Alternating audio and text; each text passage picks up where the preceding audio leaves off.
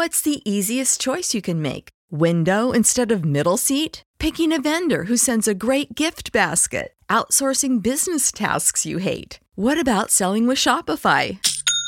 Whether you're selling a little or a lot, Shopify helps you do your thing, however you cha-ching. Shopify is the global commerce platform that helps you sell at every stage of your business. From the launch your online shop stage to the first real life store stage, all the way to the did we just hit a million orders stage. Shopify's there to help you grow. Whether you're selling scented soap or offering outdoor outfits, Shopify helps you sell. Wherever and whatever you're selling, Shopify's got you covered. Sign up for a $1 per month trial period at shopify.com slash try. Go to shopify.com slash try now to grow your business, no matter what stage you're in. Shopify.com slash try. When you need mealtime inspiration, it's worth shopping Kroger, where you'll find over 30,000 mouthwatering choices that excite your inner foodie. And no matter what tasty choice you make, you'll enjoy our everyday low prices, plus extra ways to save, like digital coupons worth over $600 each week. You can also save up to $1 off per gallon at the pump with fuel points. More savings and more inspiring flavors make shopping Kroger worth it every time. Kroger, fresh for everyone. Fuel restrictions apply the language, the world, the cleverness, the wit. There is nothing I don't like about this book. Seriously. I think Lies is probably in my top 10 favorite books ever, maybe top 5. This is from Patrick Rothfuss and he's he says there's three things that this book specifically does better than Name of the Wind. Oh, Three things specifically. I could think of more than three.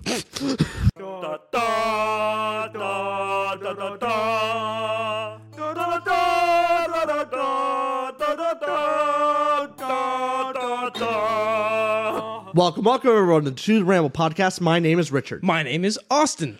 Today we're talking about a good book. Good one. A good book. Why do you- Finally. why can't you just leave suspense and be like, "Oh, is it a good book?" They see my face in the thumbnail. We're talking about The Lies of Locke Lamora. It's a great book, actually, and I'm excited to talk about it. Oh yeah. Now someone's clicked on this video. They see it. What the hell is Last Locklemore? Who is that? Why is that? We're here to tell you. This book. It's written by Scott Lynch, great author, and this Really was this was his first book ever. Did you know that?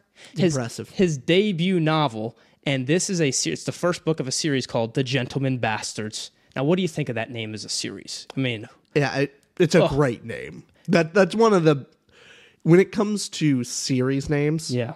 there's a few people that kind of like they drop the ball a little bit. I like Red Rising, but Pierce Brown, I he needs a better series name. And the Red Rising Saga. yeah, you know what I mean? Oh, like okay. it, okay. it's like Red Rising. They have good titles, but there's no like saga. Mm. The Wheel of Time is a good like series. The Song name. of Ice and Fire. Stormlight Archive. These are good names. The Gentleman Bastards. Mm. That's that's up there. How does it feel that you're only half the name? You're a bastard, but you aren't a gentleman.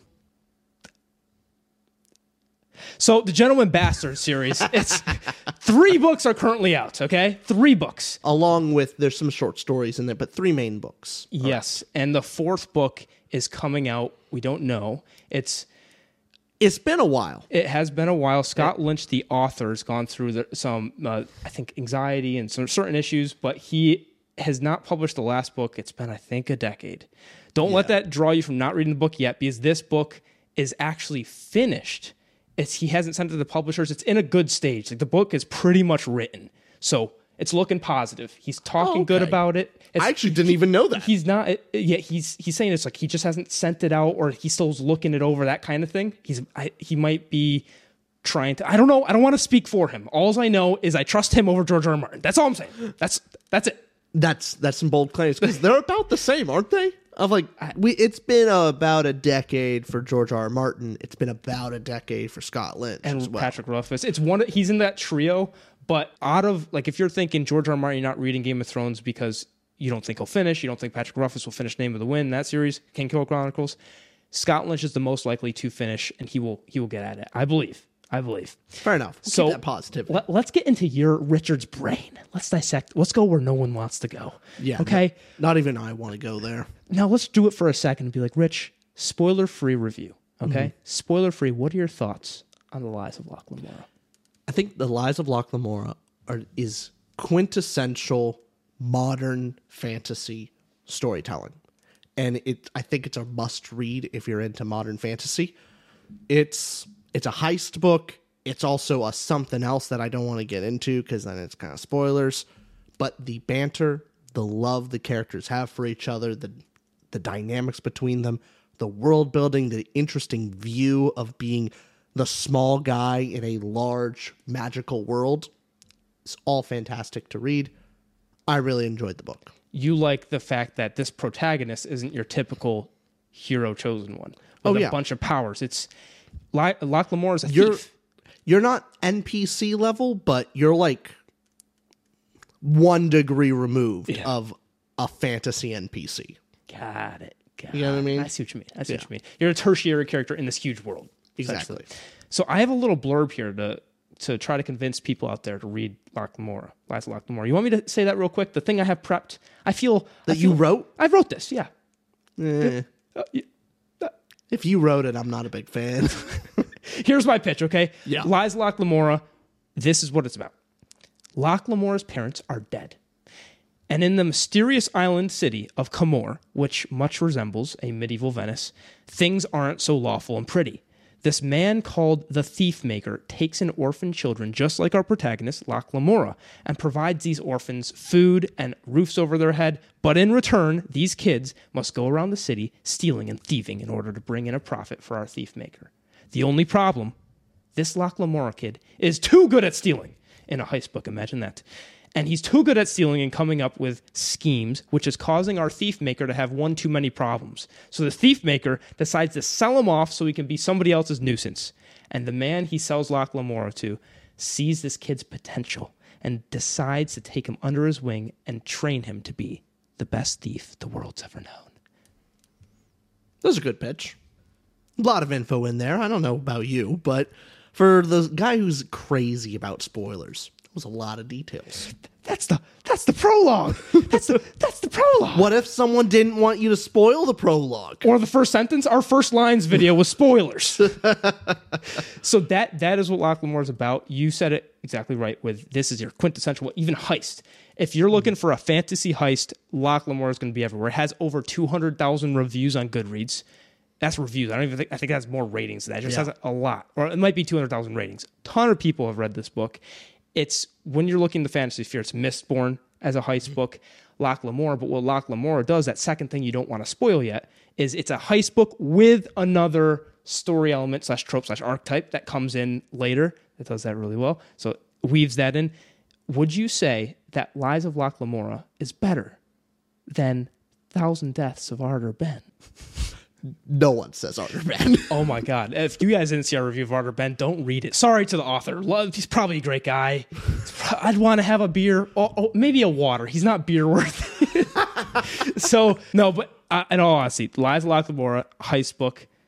I don't. Yeah, I just be when it comes to heist book, there's not a ton you can think about in the fantasy genre. Mistborn and this come up all the time. Basically. And I wanted to ask you though, oh, ask me away. I'm ready to be asked. what did our patrons think about this book? When Oh. we actually had this as our book club book of the month. If you're interested in joining our Patreon and joining our book club, go ahead, click the link down below. And it's a bunch of fun. Get exclusive access to our Discord. It's a ton of fun. Hell yeah. Everybody was 100% success rate where people really either liked it or loved it. Where we had Coop, one of our patrons said, it's one of the easiest books to recommend because you, people read it and just go, yep, good book to great book. We had Hafrican and Nick. Um, Inés, they all enjoyed the world building, the charming characters.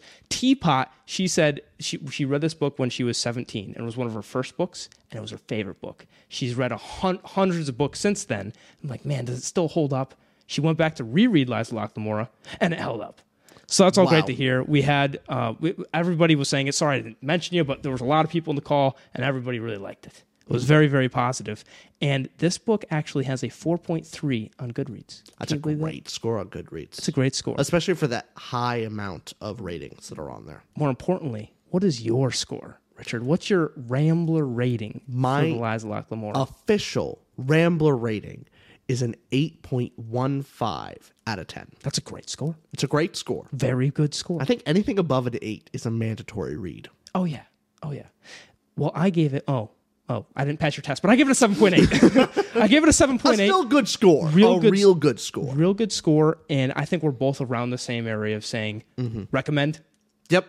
Not Go just- ahead and read it. And if you don't want to listen to us, not just our patrons that read this, but there are some very big authors and other booktubers that had a few words to say about the lies of Locke Lamora, Go ahead and share. including Patrick Rothfuss, including Pierce Brown, Mark mm-hmm. Lawrence, and Petrik Leo, fellow booktuber. I always love reading his reviews. He has great Goodreads reviews. Oh, when it comes to booktuber experts, like if I'm going like, there are booktubers that are entertaining, have maybe thoughtful discussions on like something more niche. If I'm looking for expert on fantasy sci-fi oh. books, Leo, Leo. Leo's your guy. hundred percent, Highly he is the recommend. expert. yeah. You listen to us for just weird vibes. That's why, like, you don't come to us as experts in the fantasy genre. No, we're noise when they're doing something. Yeah, Just like they go to Leo if like I need to know objective opinions. I need to like analyze this and have a wide breadth. I want to go to the expert, the PhD. yeah. He, he's the top to- of the food chain. Here's we are your TA. We're we're your teacher's assistant. Yeah. And he's your professor. That's he's the principal. Come on. he's the superintendent. Well, are we pandering enough to get him on the pod? I really see you going for it. well, this is what Petrik says. He mm-hmm. says The Lies of Locke Lamora, the first book in the Gentleman Bastards series, has become one of the best debut novels I've ever read. He said it. Yeah. Out of his He said it and that means it's true. And then Patrick Rothfuss, notorious author of the Kingkiller Chronicles, in his review, he actually when when he published The Name of the Wind, I think that was in like 2010. Is that think right? so. So this book, The Lies of Locke Lamora, came out before then, and Patrick Rothfuss was saying when his book was published, everybody was calling him the new Scott Lynch. Was saying, hey, he's getting a ton of comparisons to Scott Lynch and The Lies of Locke Lamora. And in, in Patrick Patrick's review, he went on Goodreads and said this and said, I knew it was a flattering comparison, but at the time I was kind of irked by it. I remember thinking, why do I have to be the next Scott Lynch? Why can't I just be the first Patrick Rothfuss? I'll probably be a lot better than better than that. I've got way more experience at it, if nothing else. And he's saying this in his review. And then he went to read the book. And after reading it once, he read it, digested it, thought it was clever and this and that. And then he decided, you know what? I'm going to, years later, I'm going to reread the book. I read the first time I liked it. I'm going to reread it again. And in his own words, Rothfuss says, I was absolutely fucking stunned by how good it is. The construction of it, the language, the world, the cleverness, the wit. There is nothing I don't like about this book. Seriously. Okay, fine. One tiny, tiny quibble. Even so, do you know how rare that is for me to say that? Right now, in the full flush of the second reading, I think Lies is probably in my top 10 favorite books ever. Maybe top five. This is from Patrick Rothfuss, and he's he says there's three things that this book specifically does better than Name of the Wind. Oh, Three things specifically. I can think of more than three. Name one, Rich. You name it, then I'll say what Pat, Patrick Rothfuss says. World building. I think the characters by far are way more interesting. Scott Lynch's. They're more charming and interesting. They change and grow. It's nice. Um, let's see here. Honestly, that's a big plot. Plot is actually entertaining and fun. If you can't tell, uh, Rich doesn't like Name of the Wind. Not a big fan of Name Bit of of a biased party. Yeah. Well, Rothfuss himself says one, the beginning of this book, the first 50 pages especially, hook you way more and are way more interesting than and stronger opener than his is. Number two, he says the title is way better than his book is. yeah, that's definitely true. And number three, he says the cussing is way better than Name of the Wind. I actually disagree with uh, Patrick Rothfuss on this first point. Oh, I think the the, name of the wind has a better hook. Oh, Better- really? like I was down for the beginning part of Name of the Wind. I was hooked in. so you can't even agree with him when he's being humble. No. oh man. Okay. So it's he the rest of the book I didn't like. basically he now is praising going i'm glad to be compared to scott lynch so it's a nice little come full circle because not just patrick rothfuss but also mark lawrence says every fantasy reader should read this Yeah. and by the way with that patrick rothfuss review It's longer than what I said. I didn't read in between the lines. It's a much longer review. You want to hear what Pierce Brown said? Just to show you their prose difference. This is Pierce Brown's very apt, concise review, okay? Mm-hmm. Pierce Brown says, It's not often I read a book that makes me forget I'm a writer too. This one succeeded madly. It stole hours of sleep. It wrapped me in a cozy myth. It gave me the blessing of feeling like a kid again, snuggled up with a book, wondering how the hell 10 p.m. became 4 a.m. Find, buy, consume. He's definitely a lot more succinct. He is, and just him writing that review just makes you go, "I love your prose, Pierce. Ah, I just love the review how it's worded. Just ah, amazing, amazing." Dude, why, why, why are you giving me that look? What's what's that look for? I'm just saying, like all of the uh, Tad Williams stands out there, like "Yeah, br- you know, Pierce Brown's prose is not that good. Not detailed enough. Yeah, Want to get into the categories? I think we should get into categories. Spoiler warning for the Lies of Locke Lamora. This is your chance to click off the video. Mm-hmm. Rich, you want to give any other warning?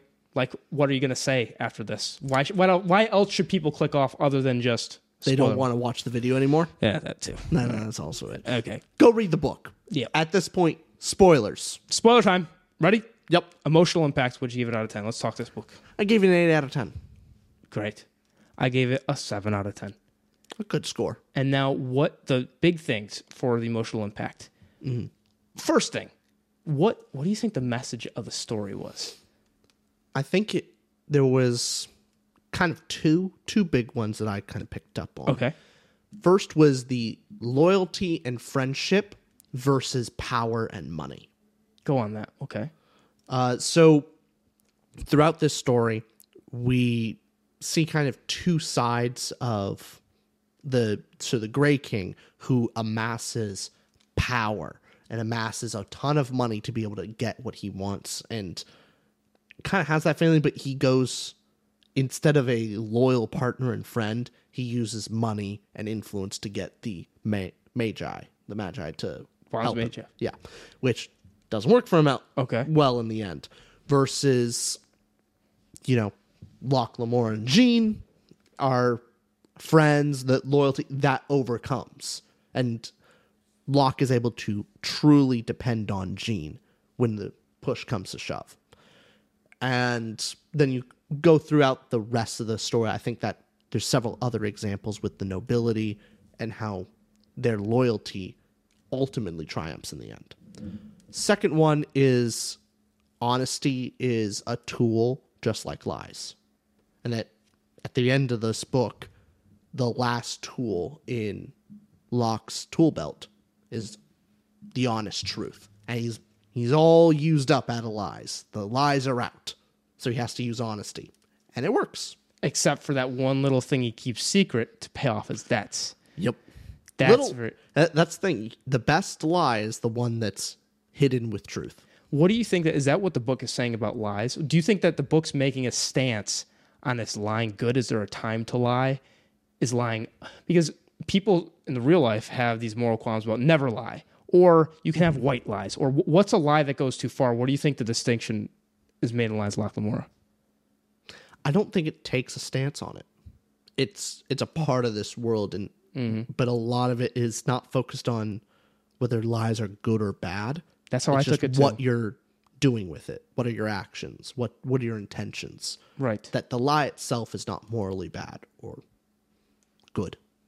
Yeah, part of it, I think the what the lying did for Locke, and maybe what it did for his character, it got him to be a bit too prideful, but too cocky and confident at times. Yeah. So, what I think at the end there, that honesty, how he just says, "Say, hey, here's what's going on. I'm being honest. There's no, there's no lie here, other than that one small little mm-hmm. lie that he kind of left there."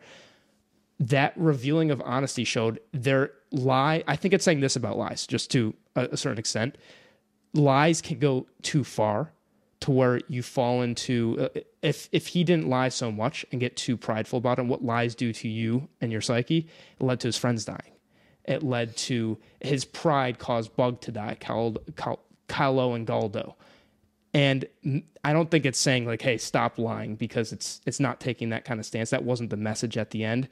But I think it's trying to show a balance of there's a reason you're a gentleman bastard. There's a way to have a moral code without following the law. Well, you're right on that because for this book, Locke struggles, I think, a little bit. So his arrogance in the scheme. So he values the game. He Yeah. value money is a tool to him. It's not that he particularly values money, but he values that he got a lot of money. They take pride in their hideout and their grand riches and all their things that they're able to do. All the with it. characters don't even know what to do with the money. They all Yeah, they- trust each other. Like, what do we spend it on? Rich, not like you at all. No. you you know what you want to spend your money on. I, I have lots of things I want to There, spend. behind the camera, there's a bunch of crap we don't. It's just why Don't need. We use it all.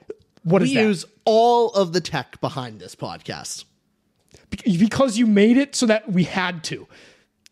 Look, we thought, hey, do we use OBS? Oh no, my computer's not good enough to do it. Do we upgrade the computer? Whatever. That's that's another conversation. Beside the point. Locke's arrogance and power trip gets his friends killed. The Yeah. fact that he is valuing the game over his friends. Uh. it, like I think you can make that argument. He does love his friends, but he puts his friends at risk unnecessarily so sometimes Oh yeah. for the sake of the heist, the game, mm-hmm. and that gets him killed. And so at the end, like he does have to pay like the cost of throwing away all that money, and that's the lesson of Yeah. that his obsession with the game, his obsession with money, got his friends killed, so he has to throw that away as penance.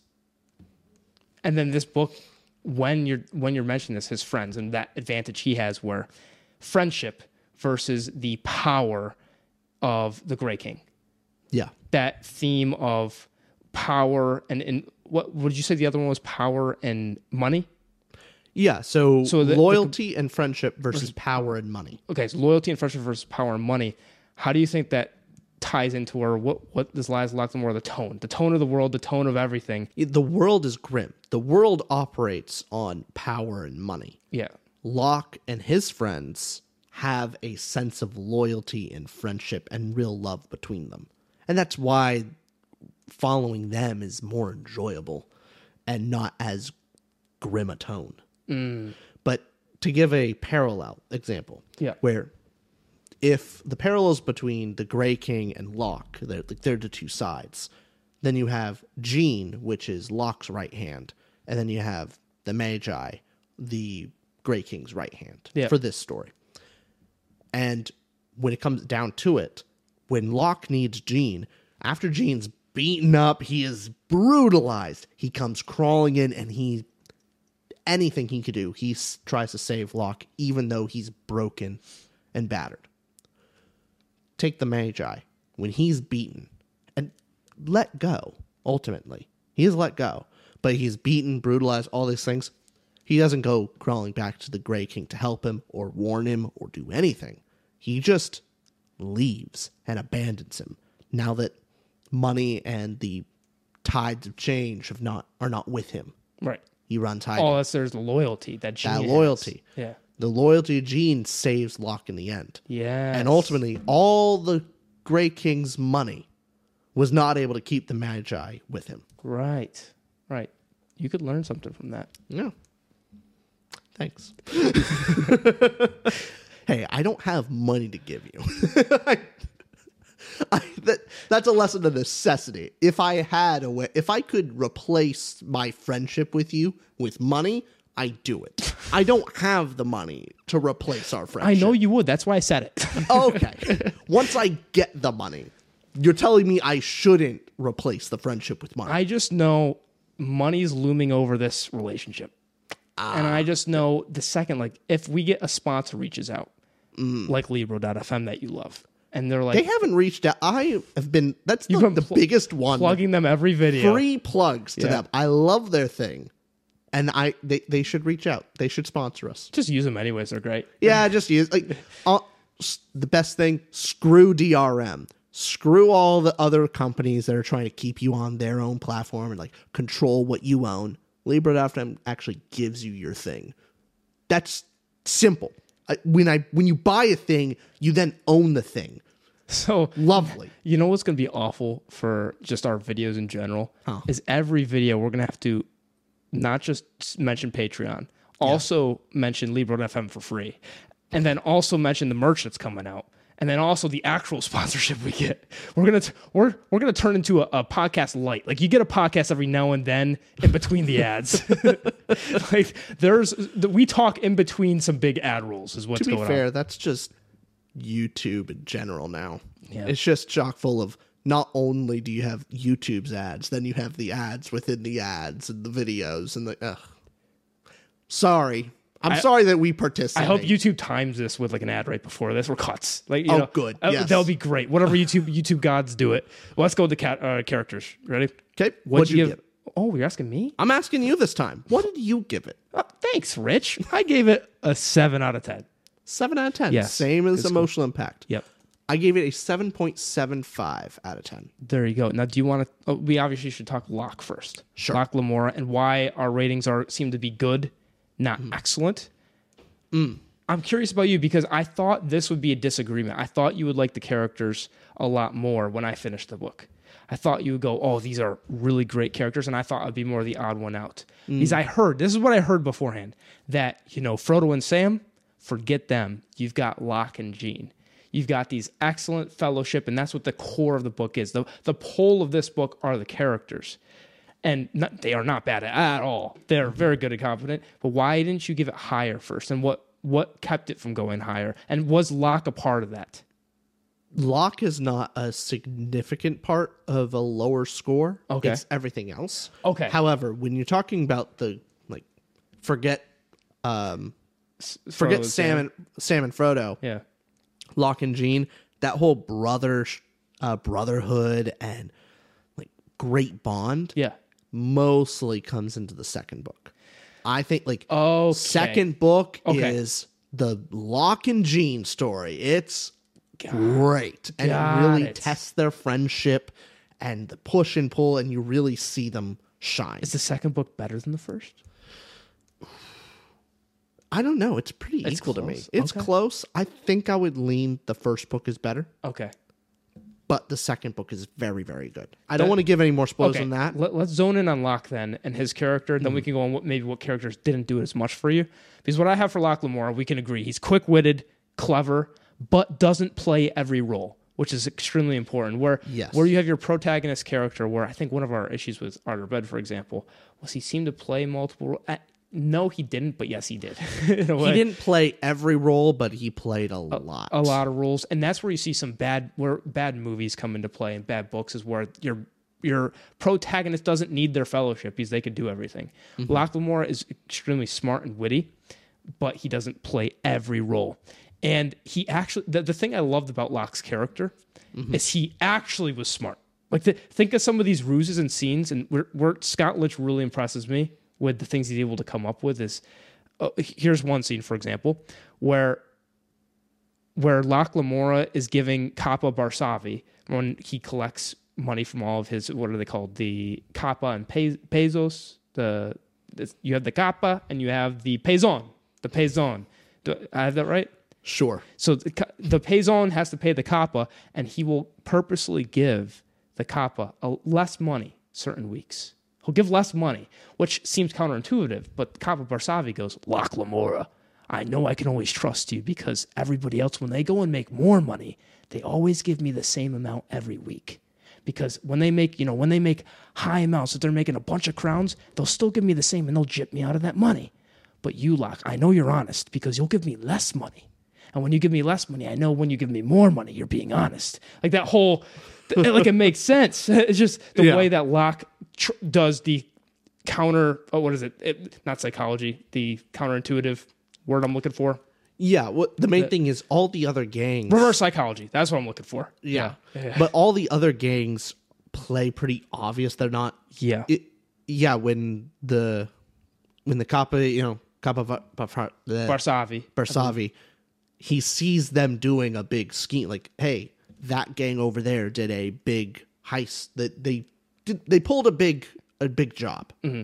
and then he gets the exact same amount. It's like obvious Right. where Locke, all of his schemes are really low key. They're not extravagant, so they're not popping up on the radar. And he's socially aware of how his actions are viewed. And so he gives proper Well, then he, he does for. have that big, those big schemes where it comes to Don Salvara. It's uh, Yeah, the, but the Don. That's not advertised. That's But the, no, it's that's it's under the, the they're not they don't say anything because they're embarrassed to. And what I liked about that is he didn't just go for the normal ruse of getting the Don. And he that whole scene we'll talk about in plot, but I thought the really intelligent thing that where you get into Locke's character is he goes the extra step of pretending to be the guards or pretending to be warning the Don about Locke Lamora's scheme. Like, hey, Locke Lamora is not Master Fehrwight. He's he's a fraud. So Locke Lamora in another disguise is saying my the other disguise he's in is a liar, and that's actually Locke Lamora, so that they can get more money out of that. I can't even explain it right, but if people read the book, they know like it's, oh yeah, no, he knows that it's layer deep to extract every dollar. Much like we do to our patrons. Just, like Locke Lamora is a role model to be followed. how to I squeeze salute them you, for sir. every dollar they're worth. Oh my goodness, it's wonderful. Like he's my hero. but uh, last thing that I'll let you talk about Locke. I just had this last thing to say about his, the description of his character.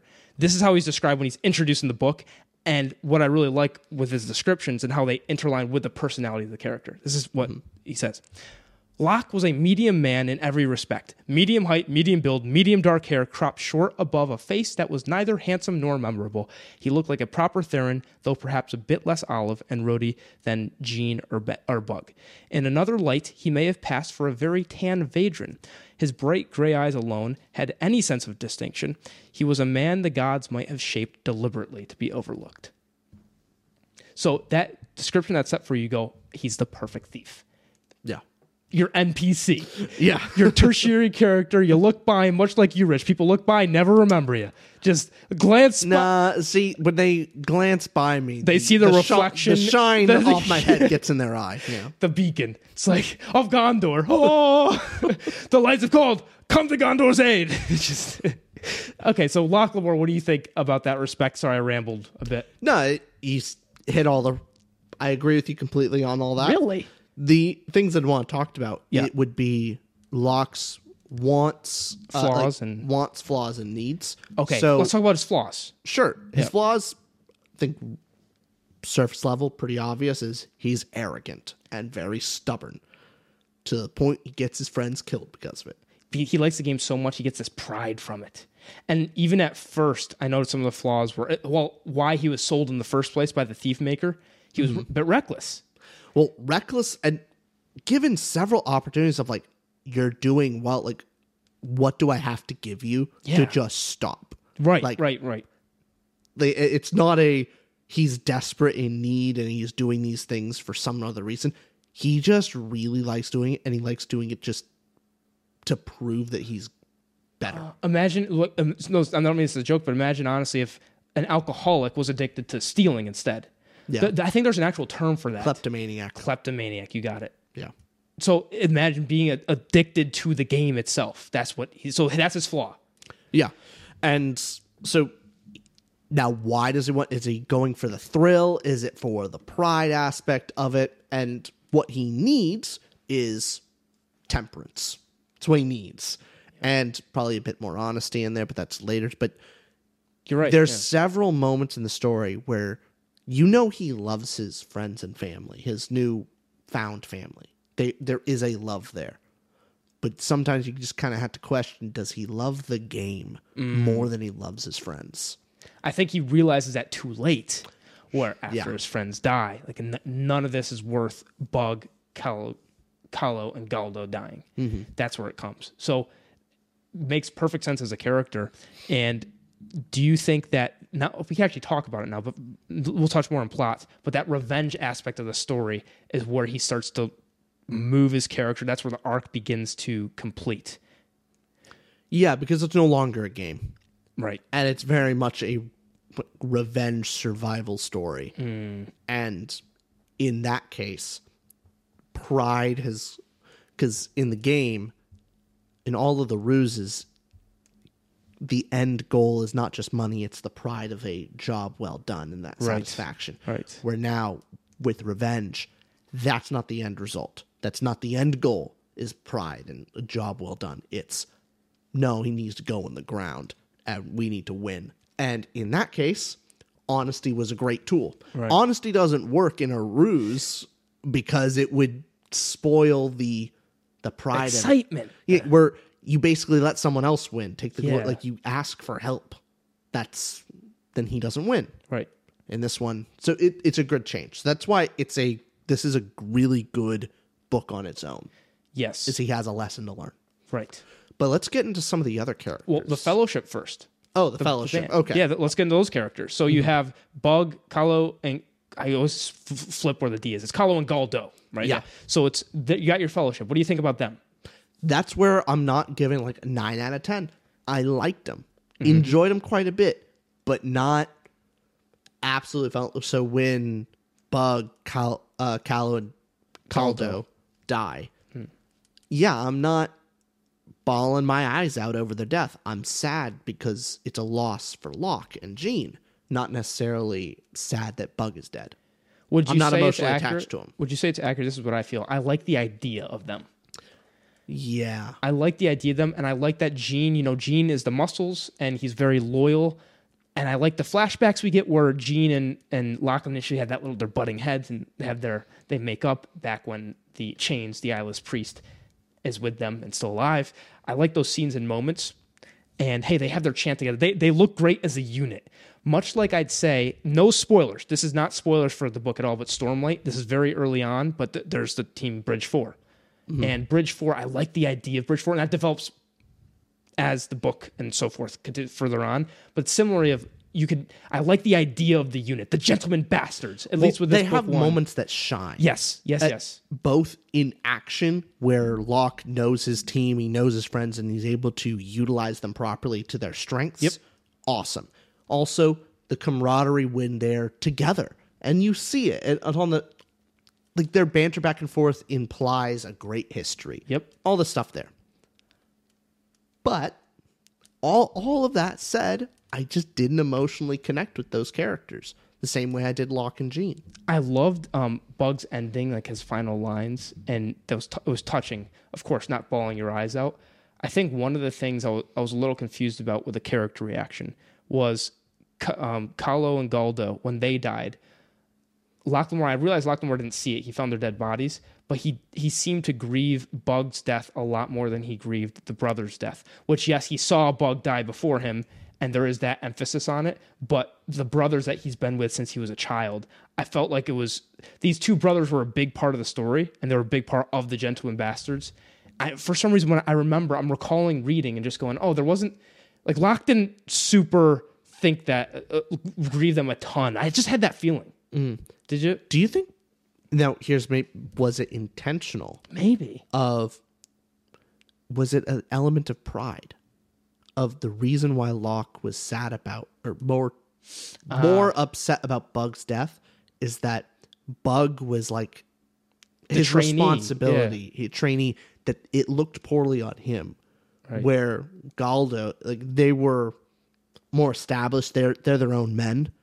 And the fact that Bug is dead, like that's Locke's fault. That makes sense. And also to the reader, we're we're supposed to emotionally connect with Bug more because we see him die before our eyes. Mm-hmm. So there's supposed to be more on edge there. I can see that being the case for sure.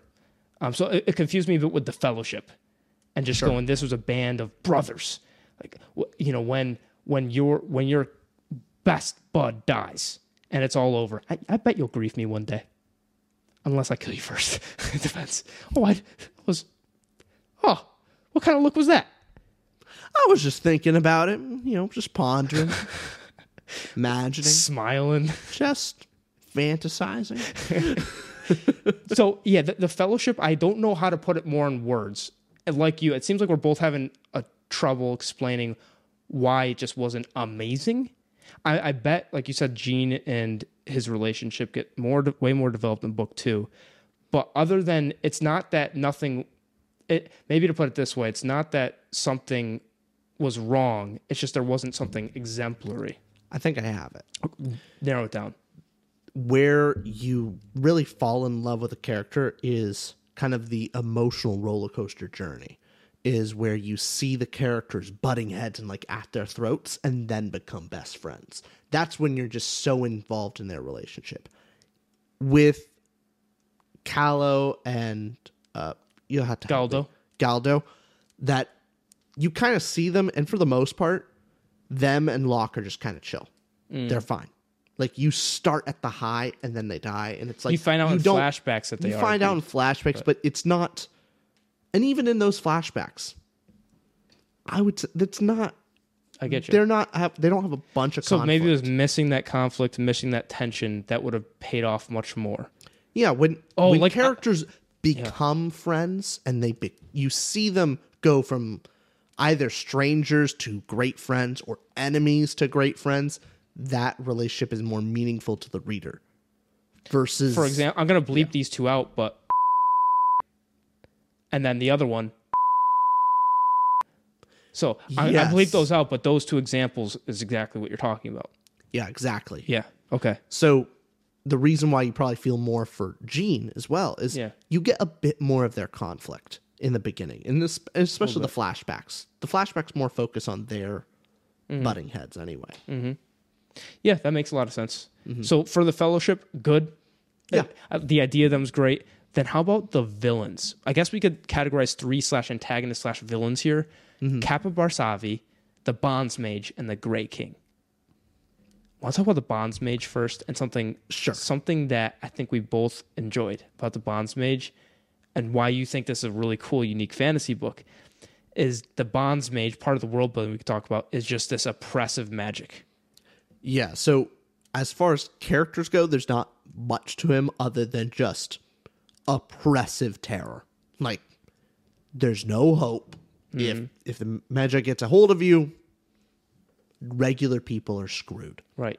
Like maybe, like even if you kill them, maybe, maybe you're able to trick one of them, kill them. If you do that, all of the magician, all the magic people are gonna come out and kill you. Like no hope. it's Yeah. it's a hopeless endeavor. So I enjoyed that quite a bit. So I think most of him is in that world building thing. We'll talk. about Okay, we'll talk about it later. Because then, what about Capa Barsavi and the Grey King? Which one stood out to you more? Did you think they were extraordinary villains? Did you think there was something missing? They were. It's almost like one. All the best parts of a villain split into two people. Oh, You get what I mean? Oh, Capa Barsavi had the suave, had the character, had just like the personal connection to our our hero, and then the Grey King had the mystery, the um, ambiance, just the fear factor, the the intimidation. imagine You know what I if mean? yeah, imagine if Locke Lamora was as fear fearful of Capa Barsavi as you were the Grey King. Mm-hmm. Part of that, maybe part of the tension, the conflict you're talking about, the Fellowship, is also there for Capa Barsavi, where Capa Barsavi likes Locke. Yeah, on his team. Like, He we're, we're Capa and Pe- Payson. I'm Luke cool is mostly uh, Locke is mostly neutral with him, like generally positive, but also just he's lying to him, but he's not sure. eh. versus but he's not super friend he's not friends with him he doesn't really care him just like he cares about his family Oh, sure thing. Yeah. versus the gray king you see the you see him become the enemy in that book and i don't know for so the gray king is locke's enemy for the gray king locke is an obstacle Yeah. and an annoyance for the most part, but not particularly his enemy. I, one issue I had with the Grey King, maybe, Mm-hmm. is that the mystery behind a monster, the mystery behind the villain. Um, we talk about this with horror films of it's not as scary, and they, the idea of the monster is more scary than the monster itself. So for for the Grey King, this mystery of who he was and this badass who had this how much money to get the bonds mage, I think the reveal of who he was and how he got the money and what kind of guy it was like a revenge story for the Grey King really humanized him to a point not not empathized didn't make me think like he's in the right it humanized him to a point where he no longer was this giant menacing Grey King it was hmm. a beatable human for Locke Lamora and so Sure. do you feel do you agree with that Yes, add on top of that that the ending fight. Yeah. The fact that Locke it the the actual physical fight with the Grey King. I get you're kind of supposed to have the but Locke being, you know, the string being that he is, having any sort of fight, even though the fight was mostly him just delaying him and trying trying to trick him, Yeah. felt a little off. That he shouldn't even try to have a fisticuff fight with the Grey King Right. seems off to me. Right, yeah, and in plot, I think in plot, the end. We'll, we'll get that in plot, but with with the characters for the positive, I think Locke's a solid. It's very solid protagonist. Yep. Maybe we had some just like the idea of the Fellowship. One more negative point: they're not bad villains. They were just villains that held their place and propelled the plot, and that's all good. Mm-hmm. My favorite characters, and this is Robin from the Patreon. Shout out Robin. I agree totally with her on this. My two favorite characters are the Thief Maker and the Eyeless Priest. The Eyeless Priest is my favorite I, character. I even mean more than Locke. oh, I mean that. Of Locke's a good character and all, but the the two characters are. You go on first. Why is the Eyeless Priest? Is he your favorite over Locke? Yeah, Yeah. yeah. there something about their dialogue, their tone they bring to the world, and that underground. They really give you that gentleman bastard feel of this immor- immorality, but at the same time a code and a a. Oh, go ahead. it's frequently done in fantasy of like the criminal's code, like Mm-hmm. the the you know honor among thieves and all, Mm-hmm. and it's normally plays a joke and it's not handled properly. This one it actually is true. Like there is a code and they follow it religiously and they believe in it and there is a type of honor to it. Yeah. I find it really interesting. and the fact that the eyeless priest is the training he gives to Locke and all these kids. Yes, he's doing. He's a thief, and yes, he's lying to people. He's doing all this, but it's kind of that ant, not anti-hero. He's not really a hero of the story either. The gray character. Is that the right term? Whatever the right term is. Yeah, he's sure. in the middle where you you watch a scene to just go, oh, you know what? He's still giving the kids a home, and he's he's teaching them life. Yes, he's teaching them how to steal. That's not good, but But least- also a lot of life lessons and just like they have a better education. When you need mealtime inspiration, it's worth shopping Kroger, where you'll find over 30,000 mouthwatering choices that excite your inner foodie. And no matter what tasty choice you make, you'll enjoy our everyday low prices, plus extra ways to save, like digital coupons worth over $600 each week. You can also save up to $1 off per gallon at the pump with fuel points. More savings and more inspiring flavors make shopping Kroger worth it every time. Kroger, fresh for everyone. Fuel restrictions apply. Save big on your Memorial Day barbecue, all in the Kroger app. Get half gallons of delicious Kroger milk for 129 each, then get flavorful Tyson natural boneless chicken breasts for 249 a pound, all with your card and a digital coupon. Shop these deals at your local Kroger today or tap the screen now to download the Kroger app to save big today. Kroger, fresh for everyone. Prices and product availability subject to change. Restrictions apply. See site for details. than a lot of the nobles. yeah, It- better than New Mexico, where you're. from. you complain to me all the time Hey. about your education as a kid. So. thank God. Hey, thank God we're not Mississippi. That's that's the only thing. Hey, you're number 49. You'll get there. You'll- Sometimes forty-eight. Hey, who do you? What other state do you beat occasionally?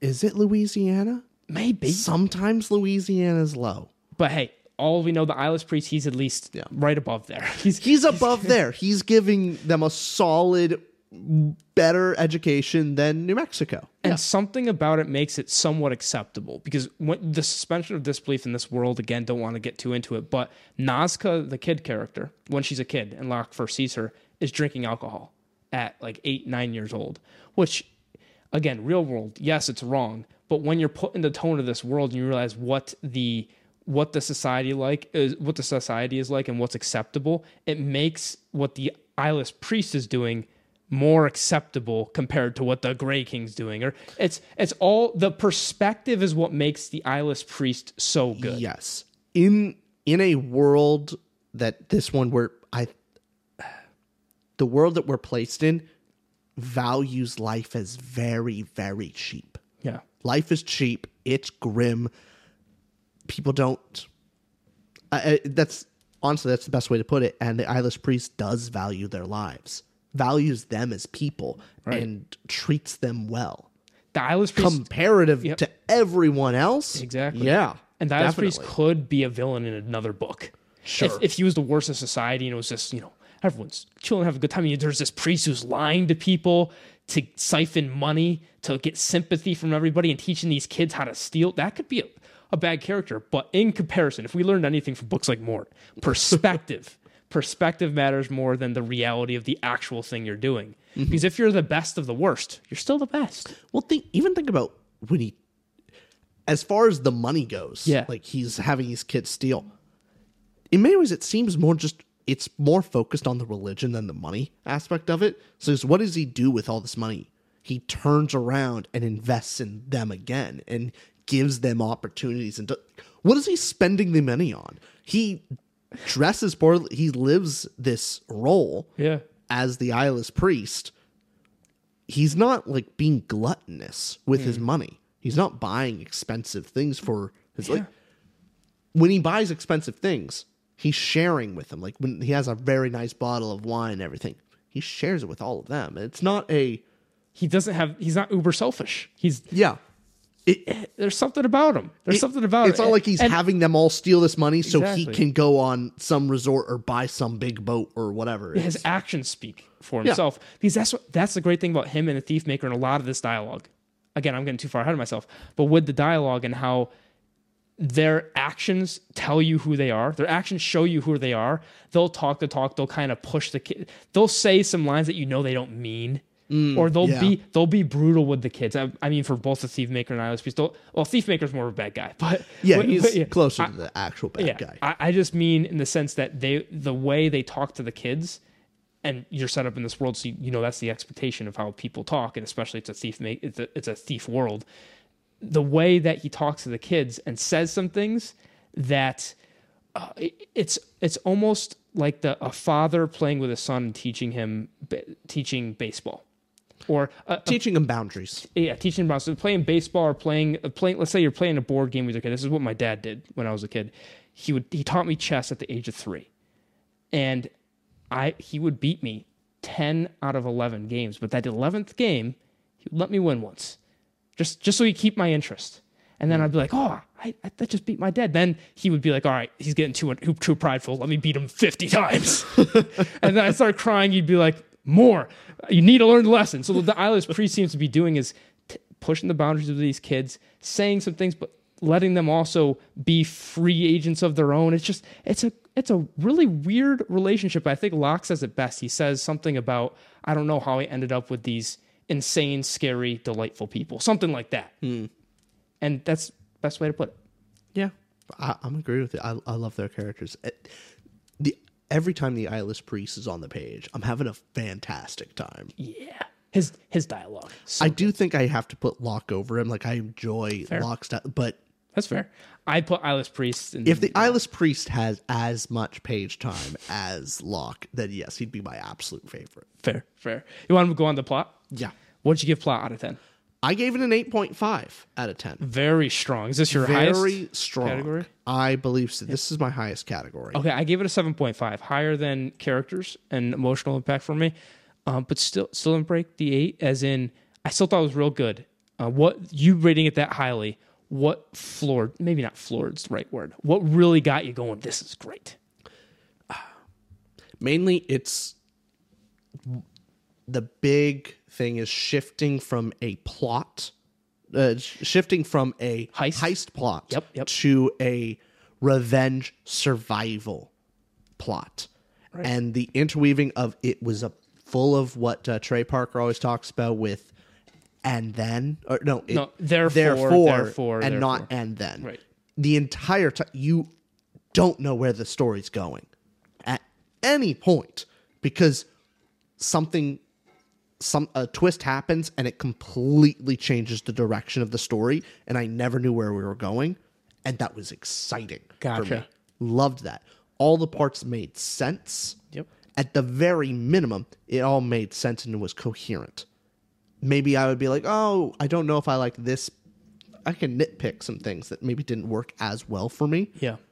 but they all made So perf- coherent. so coherent Yeah. and add on top of that of what this plot does is not only is it coherently woven together it also ties in the character's story it gives great character journey for all of them the world building feeds into the story and Mm. vice versa there's not a when it comes to weaving the story, he doesn't have big exposition dumps and throw off the pacing. You're exploring the world and it's well sprinkled in. Would you say that the intermissions threw off the pacing for you at times, or did you like that it was chapter on, chapter off for intermission, then current, intermission, then current?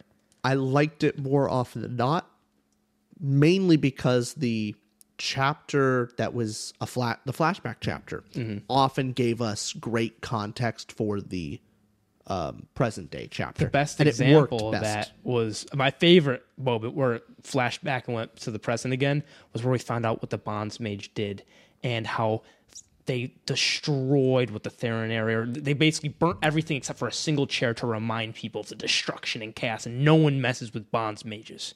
And then in the present day, Locke goes, "Nice bird, asshole," to the Bonds Mage.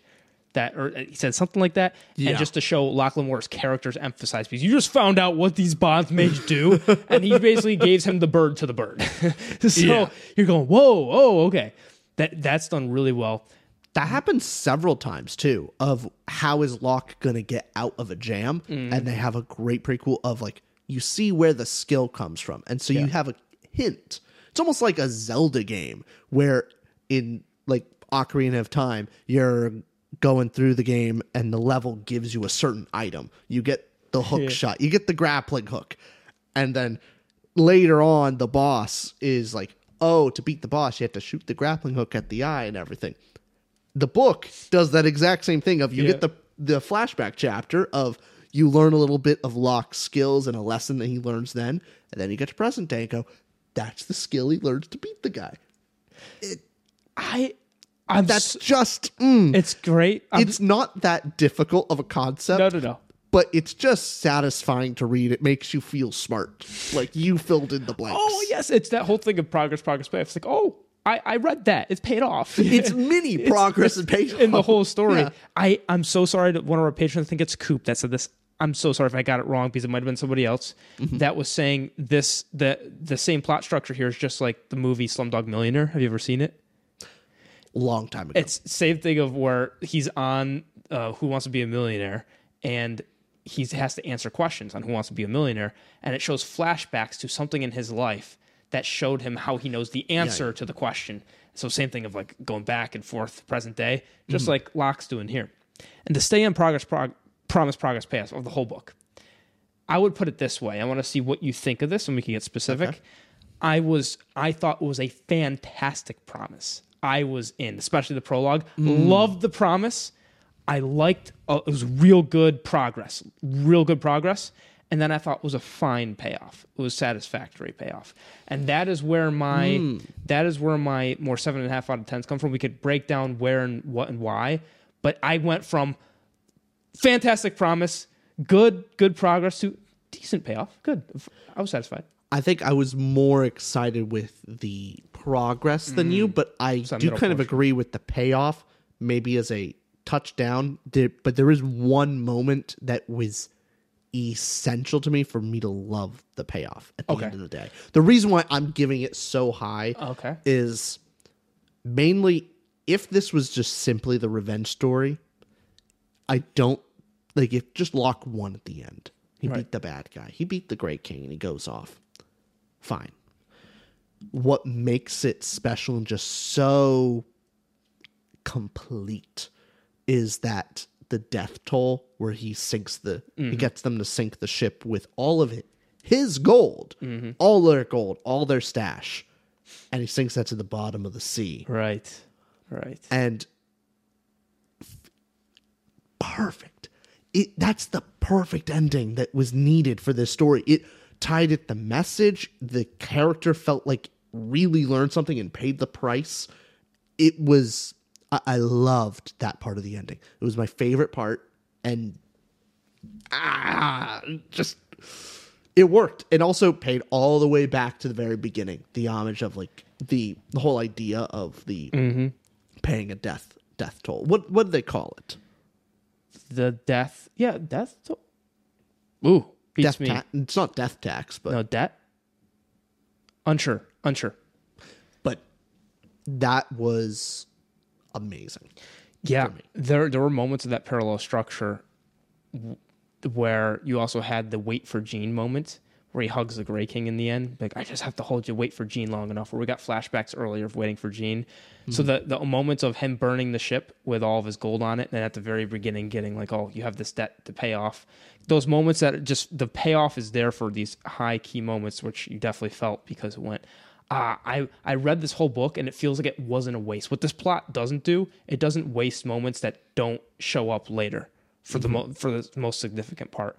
But I want to go quickly to, to Promise first because before we get to the end of the book, the Promise of the World. Why I think we both loved it so much. It sets up this world perfectly in tone. That grim light tone of it's a grim world, but you have these light characters, and you have this kid Locke Lamora with a lot of potential, and you want to see where he goes.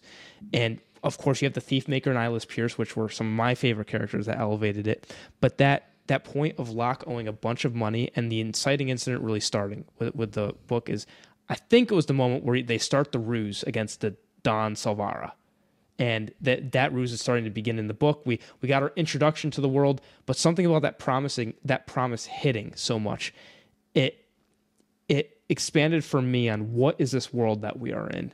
Why are kids treated this way? Um, why why the hell did this thief maker have to sell this kid? What what did he do and how did he kill these kids? Because that's or how did he kill these guys? Because that's the story. The peer said, "Hey, the thief maker sold you to me.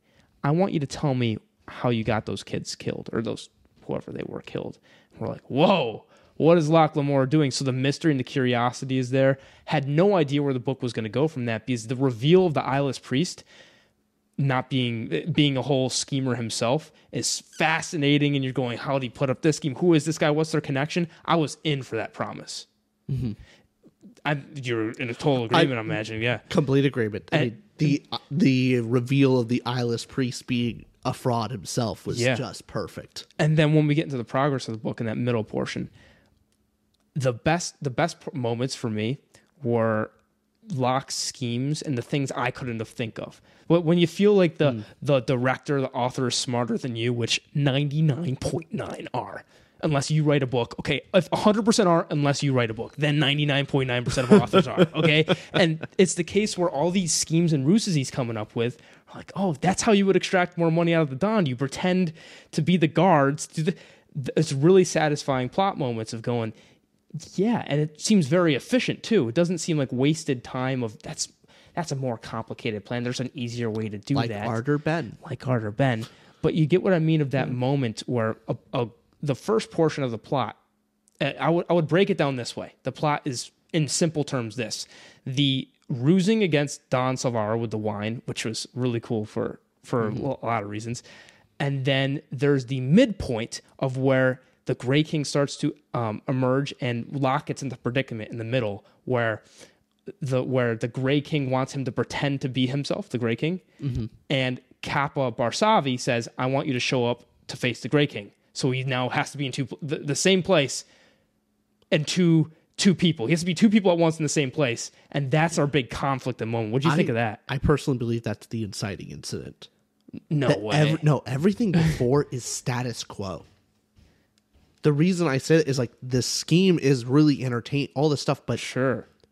the world like there's not conflict. That's that's what they do. Like there's not there's not a big change for when they're doing their main scheme. It seems like everything's working out, everything's fine. They've done this before.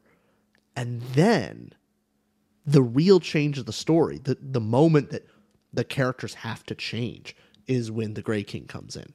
Well, I, I don't think it's just the change moment because the society instant usually has to happen much earlier, and especially with the the moment of change is the world before the characters we're getting before with Locke Lamora as a kid and with the thief maker and the eyeless priest. The- Okay, the you could look at it that way, like, but I'm we seeing that- also get yeah. the present day as well at the exact same time. So I don't know if it's those are also the it's characters interwoven, before. right? So uh, that's kind of how I saw it. Where Yeah. up until the Gray King, Yeah. You're kind of seeing like their status quo and what they are like before, Mm. and you're just getting accustomed to them. And then the Grey King throws everything into a wrench, and now you have the new Right. story. I was seeing the starting conflict as the first big, the, the first heist we're seeing him doing. It's like, hey, what's before we know he's learning, he's doing this. Like Locke's doing these smaller schemes. He's getting in trouble. He's a bit reckless. They're older now. After after we got the picture of this world, what's the first? heist? Well, not neither here nor there. Both these both these things happen in the plot. What did you what did you think of that big conflict moment where he has to be in two places at once? It's just exciting. Yeah. I didn't know how he was going to actually do it. I mean, ultimately, it's very not simple, but logical solution of mm. you got to get out of the Capa's plans. You know, Oh, like yeah. fake fake your sickness and all that. Like, mm-hmm. fair enough, but also how quick that went. Like, I thought that would have gone on longer. You know what I mean? Like, Yeah. uh, the Gray King would make him do that multiple times. The fact that it was just wrapped up immediately I was is- surprised. and it, that was the Gray King's way of getting rid of Locke as well. Yeah. So get rid of Locke and also um, make the Capa think that you got he got rid of him, and basically to Yeah. surprise him later. Mm-hmm.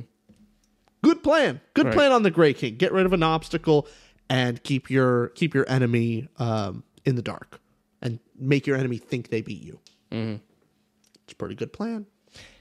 I will say the plan from the Grey King that, oh well, yeah, the plan from the Grey King that I thought was a little bit strange to go through all of that. It, Locke made the point to the Grey King of, hey, you could have just taken my money. You didn't have to go, like, you didn't have to kill my friends and do all of it. Like, why are my friends dead? You literally could have taken the money. I would have never seen you again. All this, and his response to that was like, a thief always, uh, a thief wouldn't let me take. Or what's the exact line here? He says, um, "What thief does not fight to hold what he has?" Which makes sense. Like, what, what, the why would a thief you would want revenge on me then? But in hindsight, I just think there was a the the villain had to go through extraordinary measures to go like way overboard to kill this side character Locke, who in the Grey King's perspective, Locke's kind of like potatoes. And also, but think about this: mm-hmm. Mi- is this a flaw or is this a feature? Mm. That the Gray King went through exactly what Locke went through. Of the Gray King, his position was stolen, his family was killed, Yeah. and it's a revenge oh, story. Oh yeah, yeah. So, like, why does he not think that Locke would do the exact same thing? that's that's to me in my head of what I was thinking of going. He's what he's went through this, and he's doing the same thing to Locke. Maybe that's to emphasize the message and so forth. But I I guess I didn't understand the Grey King's character enough and his backstory of why the, a a big reveal with the Grey King and who is he? And one plot thing that was moving me is who, what's this mystery of the Grey King? Why is he doing this all? Who is he? And then the reveal comes. It's like you know it's a revenge story in his end, which we don't understand entirely and then he does the same thing to Locke. I didn't get the logical connection of why he thought that was the smart thing to do. Well, maybe it was more a delaying tactic. So, what did the Gray King do? He Yeah. went off and he prepared for years, Oh, yeah. building up back his money and his assets and his ability, all this stuff, Mm-hmm. and then came back. Locke got up in round two and just went after him Mm-hmm. without any money, with most of his friends dead.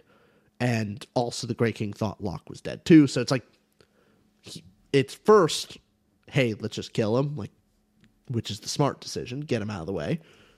But then also, hey, let's kill the rest of his family. So even if he does get revenge, he's gonna have less people to help him. And like, if he gets revenge, it's gonna be years from now, not now, which is the troublesome time. Mm. Maybe that's it.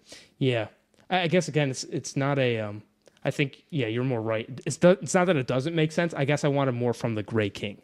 Sure. So it might be just more of a. I don't get in his head, and it's the villain, of course. It just seemed like a very extreme measure. Uh, he's the villain, right? But I, you have other villains, which will be like yeah, they'll beat down the hero, but then not finish them off when they have the That's chance and they should. yeah. Where this one, Grey King's not not taking really any chances of no, I'm gonna. Locke is a potential obstacle. I'ma kill him and his and his whole all of his friends. Yeah. And take all his money. I'm doing it all. I'm wiping him out. right. and so he goes to the extreme level because he doesn't want anything getting in his way. Yes, and he needed that forty thousand white crowns to pay off the rest of the bonds mage, right? So that, that's Yeah. why he needed the money. I guess, yeah, I guess I agree with you. I, I agree with you. Didn't my emotion wasn't there? I guess. Sure. Um, and with with the ending, I think the payoff portions of it that hit real well were like you're saying, him burning the boat and getting that debt in the end. So if it was just revenge, you're totally right. Wouldn't have been as satisfactory. My my more qualm with it, I guess, or the how it wasn't super super satisfying of an ending. Good book, of course was brought up when we were having our discussion before of the statues being the final boss moment of like this, this being the grand plan by the Grey King. I think you want to say your idea that you had that would have tied in the plot. Yeah. I that really convinced me to lower my plot a little bit because Oh. it, it did Yeah. because I was I was thinking why this whole grand plan with the Grey King and really that focal point, the payoff is really down to the Grey King and his plan and Locke versus him. yeah. And, And this kinda- is th- this moment of where these statues come into play. Go ahead, explain that. So uh, for those who've read the book, the the Grey King's ultimate plan is to take down these nobles, and so he has the poison petrifying um, device inside these statues that once they break, they release this gas over the gala, which only would get the nobles and some regular people, but Grey King doesn't care about a few uh, innocents in the way. But it's kind of just thrown in there these statues and the mechanism and all this stuff. I, I they did set up. He, uh, Scott Lynch set up the petrifying poison before this in like a flashback, and so that's kind of set up. But what I think would would have been better because uh, Cop, uh, the Grey King was involved in kind of ruining Locke's plan with the wine. Yeah. That it would have been interesting that one of the wrenches thrown in is the Grey King's ship brings a big shipment of this special wine, which basically shows like, hey, Locke was lying that the, there is no wine, and maybe Locke would be like, actually, no, I've been planning this heist. Like, there shouldn't be a shipment. Like, there is a actual delay. There is a problem. Like, how does the Grey King have this? This wine shouldn't exist, and realize that the poison is put in this, you know, special import wine, and that wine is given to the gala. because our heist story was focused on the wine, Mm-hmm. and then would have felt like that was like the whole wine sequence was a lot more paid off, and ah, the the information we know Locke has would have solved the problem. I love that solution. Yeah. I just love how it ties in with the heist story and the revenge story, because ano- another thing, uh, a part of it, the the ending was the convenience of it. I think Orkish mentioned this as well, where the ending felt convenient in that he had the option to either save the people or go after the Grey Grey King. That's how it was kind of proposed by the Bonds Mage. If it's either this or that, and he gets to do both, which is good and fine. It was kind. it, it seemed like the easy way out of less. Uh, there were less consequences. Of course, we had consequences with Bug dying and the, some of his fellowship dying, but the end moment was this or this, and that's the conflict. That's the decision you have to make. What are you going to do?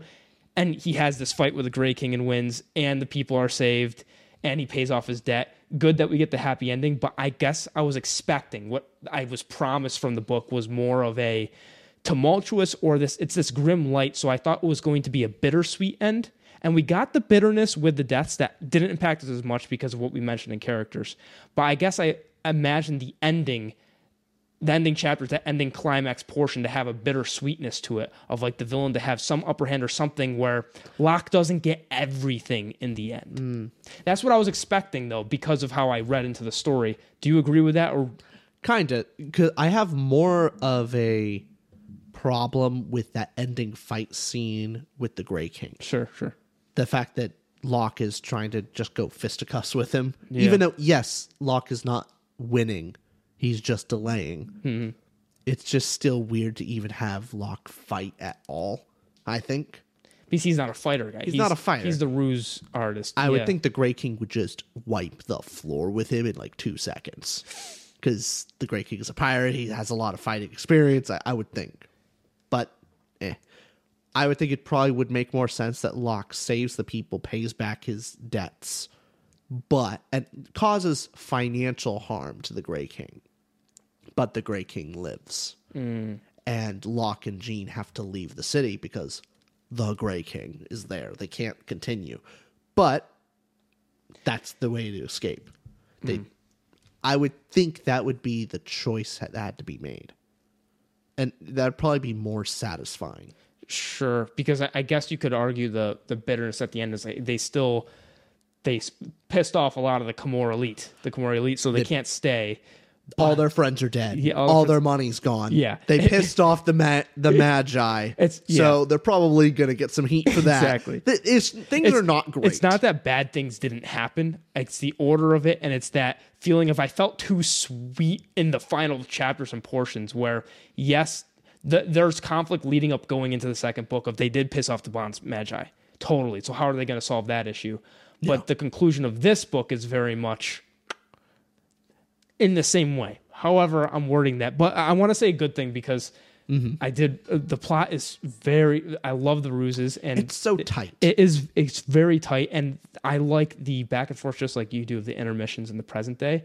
My favorite part about the payoff in the end, although maybe the portions that didn't were the Gray King and some of those that we just talked about, but I loved seeing Locke at zero again and having the ruses way to, to get the. Remember Margio, I think was his name, but having the ruses way Oh, to Oh, to get the clothes. to get the clothes, the waiter clothes, to then get in front of Margio. To that step of going from he has no resources at all and having to build that up. well, it just goes shows his skill. Yes, Like yeah, he even with nothing, Locke has his mind, and Locke actually is incredibly resourceful. Yeah. Like you can take everything from him, but you can't take his skill. That's fun. exactly. but also the satisfying payoff of Locke with no money, very few friends now.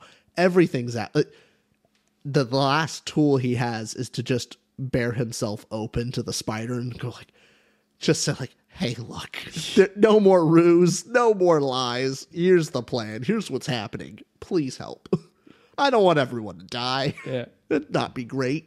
and there's And that worked. Moral of the story too. And to win, Locke had to give up the thing he cares about most, which is the game, the the heist. Yeah. So It's definitely good, solid book, and I don't mean to harp harshly be harp on harshly too much of the ending because it really it was satisfying in in a lot of the sense. But you want to move on to dialogue and prose time. I am. because this is this is this is a moment. What did you rate that out of ten? an eight point two five. I give eight seven five. It was seven five. Great banter, great description. It interweaves of you get characterization of who these characters are. You understand you understand more about the world through everything. Mwah. Yes. Great writing. the unique voices as well at the same time of your thief, your thief maker, your the chains, the eyeless priest, and I want to refer to this one moment. I one thing that Scott does masterfully. I think his his dialogue is like 9 10 out of 10 and his prose is like real good. But the mm. the great parts of scott lynch is are his dialogue and how the characters speak. And th- this is from tw underscore ian on twitter. And he put a blog post about this that i think perfectly illustrates all of Scott Lynch's prose here and what he does so perfectly in his dialog mm-hmm. So here here's a line where the thief maker held up three crooked fingers as though on cue. Business, he cried. Three items of business. And so the blog poster is saying so he progresses through these f- these first three points as it's left to the reader's imagination to see him counting these off the um, the twisted digits. Then once he's gone through his three points, he sums it up like this. The rules are simple. You'll learn them all in good time. For now, let's keep it like this. Anyone who eats, works. Anyone who works, eats. Which brings us to my fourth. Oh, dear children, children, do an absent minded old man the favor of imagining that he held up four fingers. This is my fourth important point. And then the blog poster explains there's no description of action here, but it's so easy to imagine that fourth aimless finger twitching. Like through the dialogue, what this this blog post is saying, through the dialogue of what the thief maker's saying, you can imagine what he's doing and what movements he's making because of the words and the attention that it, what he's saying to the kids. Mm-hmm. And he does that all the time with different dialogue, not just the thief maker doing that, but all sorts of characters are saying things that are giving you visualization of what's happening in the scene around you. And doing both at once is awesome. So Yeah, so you don't have to have the he said while walking across the room. It's while twitching the four a worse a worse author would have held up the three fingers stopped the dialogue tag and been like his fourth aimless the the the, the uh, what do you call it when you don't have an extra limb of ver, ver amputated. no not just amputate it's like that starts with a v damn we're so bad with words What are you talking about? Um, when when someone doesn't have a an arm vestige Vest. vestige that I we got to it, but a vestige missing finger. They would have paused the dialogue, explained all the visualization, then got back to the dialogue. Hmm. Scott Lynch does it just like that. yeah, That's That- the that is best part. impressive. That is really good. Did, what eh, did you notice anything else that made his dialogue or prose really impressive? Because that's the thing that stood out to me beyond anything else. No, that that's right there key. Then also it's proper interweaving of world building with the scenes instead of having information dumps. I don't think he really ever does that. Because his version of an info dump would be the flashbacks. And it the flashbacks are just an interesting beeline story. So Oh, uh, yeah. it doesn't feel like an info dump. But to be fair, It's story, if you consider the flashbacks info dump, half the book's an info dump. right? But it's done in such a way that it doesn't feel like that. It feels plot focused. It feels like Yeah. you need to know that to understand what's going on in the rest of the plot. Also, it's you're not stopping. It there's a story being told there at the same time. It's just interwoven. Yes, yes. Now, do we have the f- the same favorite uh, the favorite dialogue portion of the book, the chant? Oh yes, I love it. I have it written down of Yes. what makes the fel- why I love the idea of the fellowship so much. Maybe not the specific characters in pop, but you just got this brotherly feeling of the gentleman bastards, where they have their saying that they do when they're drinking. They go, "I only steal because my dear old family needs the money to live." Liar! They chorused in unison. I only steal because this wicked world won't let me work an honest trade, Calo cried, hoisting his own glass. Liar! I only steal because I have to support my poor lazy twin brother whose indolence broke our mother's heart. Galdo elbowed Calo as he made this announcement. Liar! I only steal, said Jean, because I've temporarily fallen in with bad company. Liar! At last, the ritual came to Bug. The boy raised his glass a bit shakily and yelled, I only steal because it's heaps of fucking fun! Bastard! They all yelled. Just reading that scene to me just gets me going. What a cool way to get your get your your fellowship together oh, and Oh, just feel like they they have a history. Because when you show a tradition, he didn't explain again the, the efficiency of the dialogue here. He didn't explain, oh, they had a they had a chant Yeah. that they've done for decades. Now you just go right into just saying the dialogue and having them chant goes, they've done this hundreds of times. And it fills in the imagination gap in your head. And you go, that's lovely. They feel whole. Well, also, it's just they seem like fun. Yeah, they're fun people. I, I want to have drinks with them. They sound great. They do. They do. But not with Arter Benzoff. no drinks. No. what what did Ardor Benn have that's anything close to that? What did he do? What did he do with his like companion? What was his friend's name? Rock, I think. Or rack. Rack? Yeah, I think rack. Did they have any tradition thing that they were like? No. No, probably. I don't know. I don't remember anything. You want to hear more good know. lines from Locke Give me Lamora? some let me more. let me give you some more good feels, okay? These are some these are some of the best lines according to Goodreads. There's no freedom quite like the freedom of being constantly underestimated. Nice line. Nice line. There are only three people in life you can never fool: pawnbrokers, whores, and your mother. Since your mother's dead, I've taken her place. Hence, I'm bullshit proof. Pretty good line. uh, another line of you can't help being young, but it's past time that you stopped being stupid. Nice. And lastly, this is this is a good one. If reassurances could dull pain, nobody would ever go to the trouble of pressing grapes.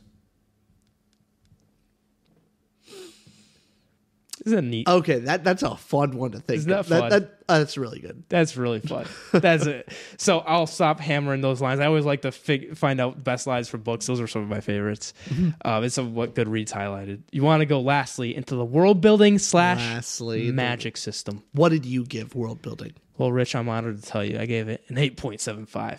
Fantastic. I, I gave think it an eight point two five out of ten. Great.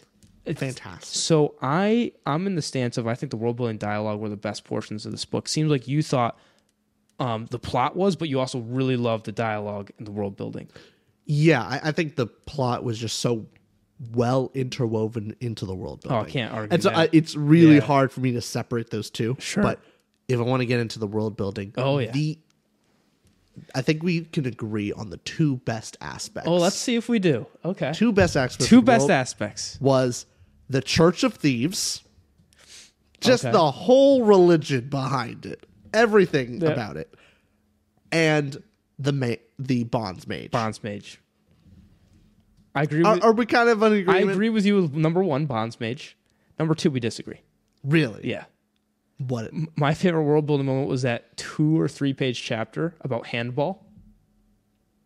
Oh, Do you remember that? that was pretty funny. I know you're actually right. I just really love the handball moment. That was just a real fun. It just it was a great example of like just how brutal the world is. It's like oh, and the Camorr, I love how the the different society or people took it.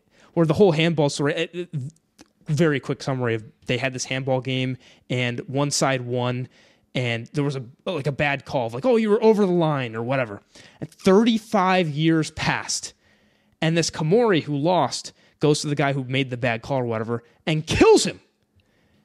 And there's this whole story. It's explained way better than I just explained it. But the takeaway from that is all the others, the Valdens, all, all the people think this is a story that's told to people because the Camorri are all goddamn crazy. The Camorri, when they tell the story, they're proud and they go, it's a reminder against procrastinating in matters of revenge.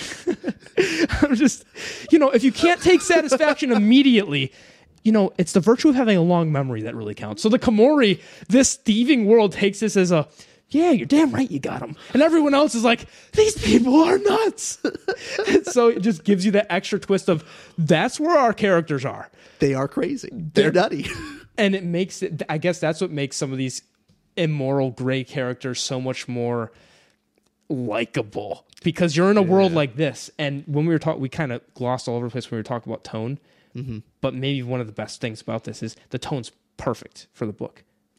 For, for what's going for it's you you can place this world and know what characters fit in this world and also the mm-hmm. descriptive settings as well. What do you think about the world itself and the false light? Oh, just And- the the setting of okay. Yeah. I loved how this world has so many other details and interesting aspects that we will never read about. We'll never see. Nope. Because that's for like big main characters. Like, I can see a totally different story taking place of like a fledgling, like you know, your farm boy, your your innocent vagabonds that learns that they actually have magic powers, and they're in this. They're a bonds mage. and they're they find out that they have a rich lineage to the old civilization, and they're having like all the bullshit Yeah. of like your main fantasy adventure story Sure.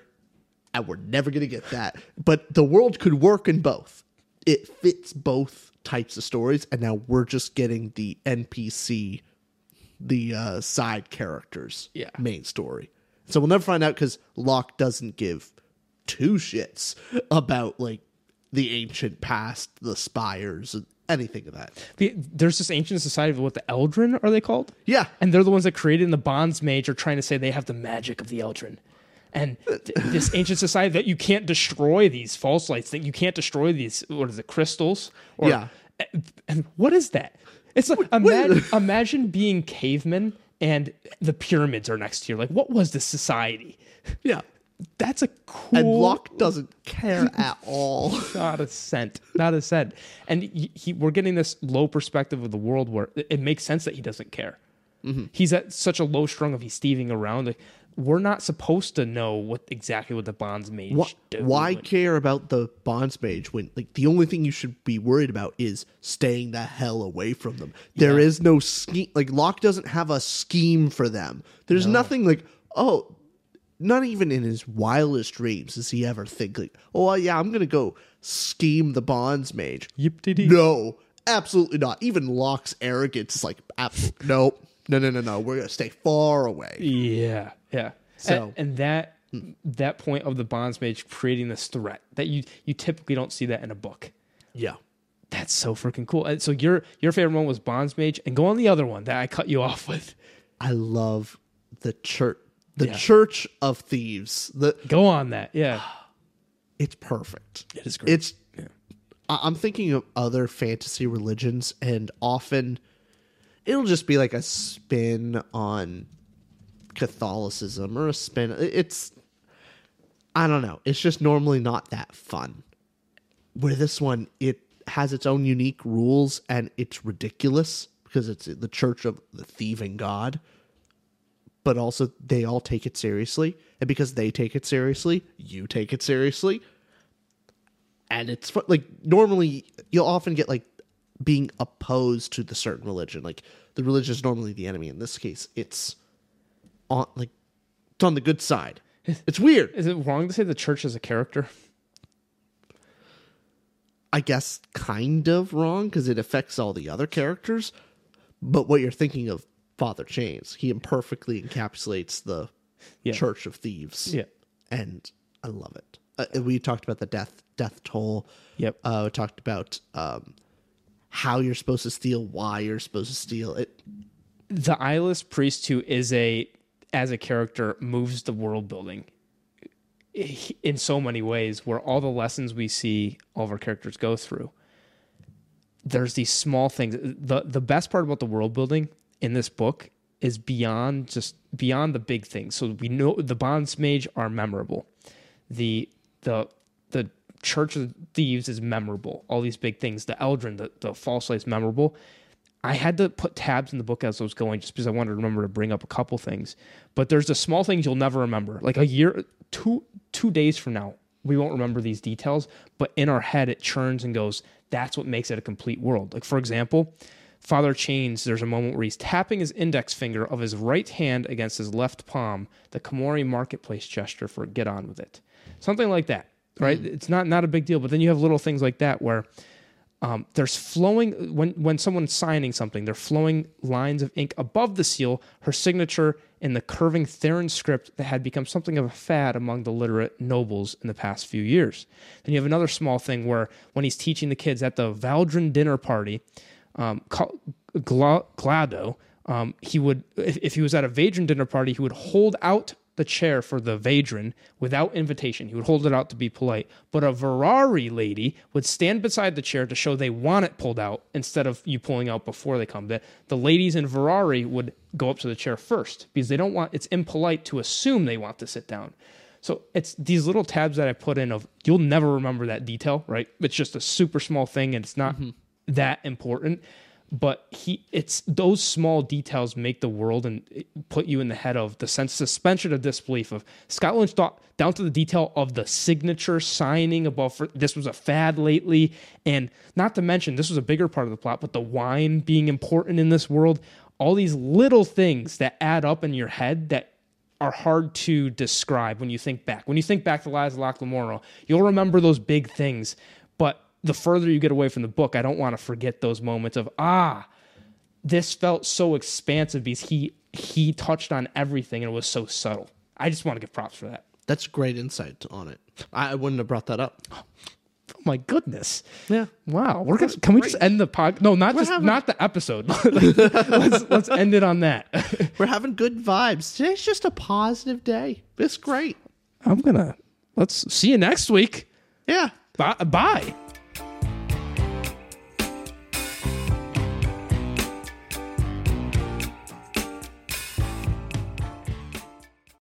When you need mealtime inspiration, it's worth shopping Kroger, where you'll find over 30,000 mouthwatering choices that excite your inner foodie. And no matter what tasty choice you make, you'll enjoy our everyday low prices, plus extra ways to save, like digital coupons worth over $600 each week. You can also save up to $1 off per gallon at the pump with fuel points. More savings and more inspiring flavors make shopping Kroger worth it every time.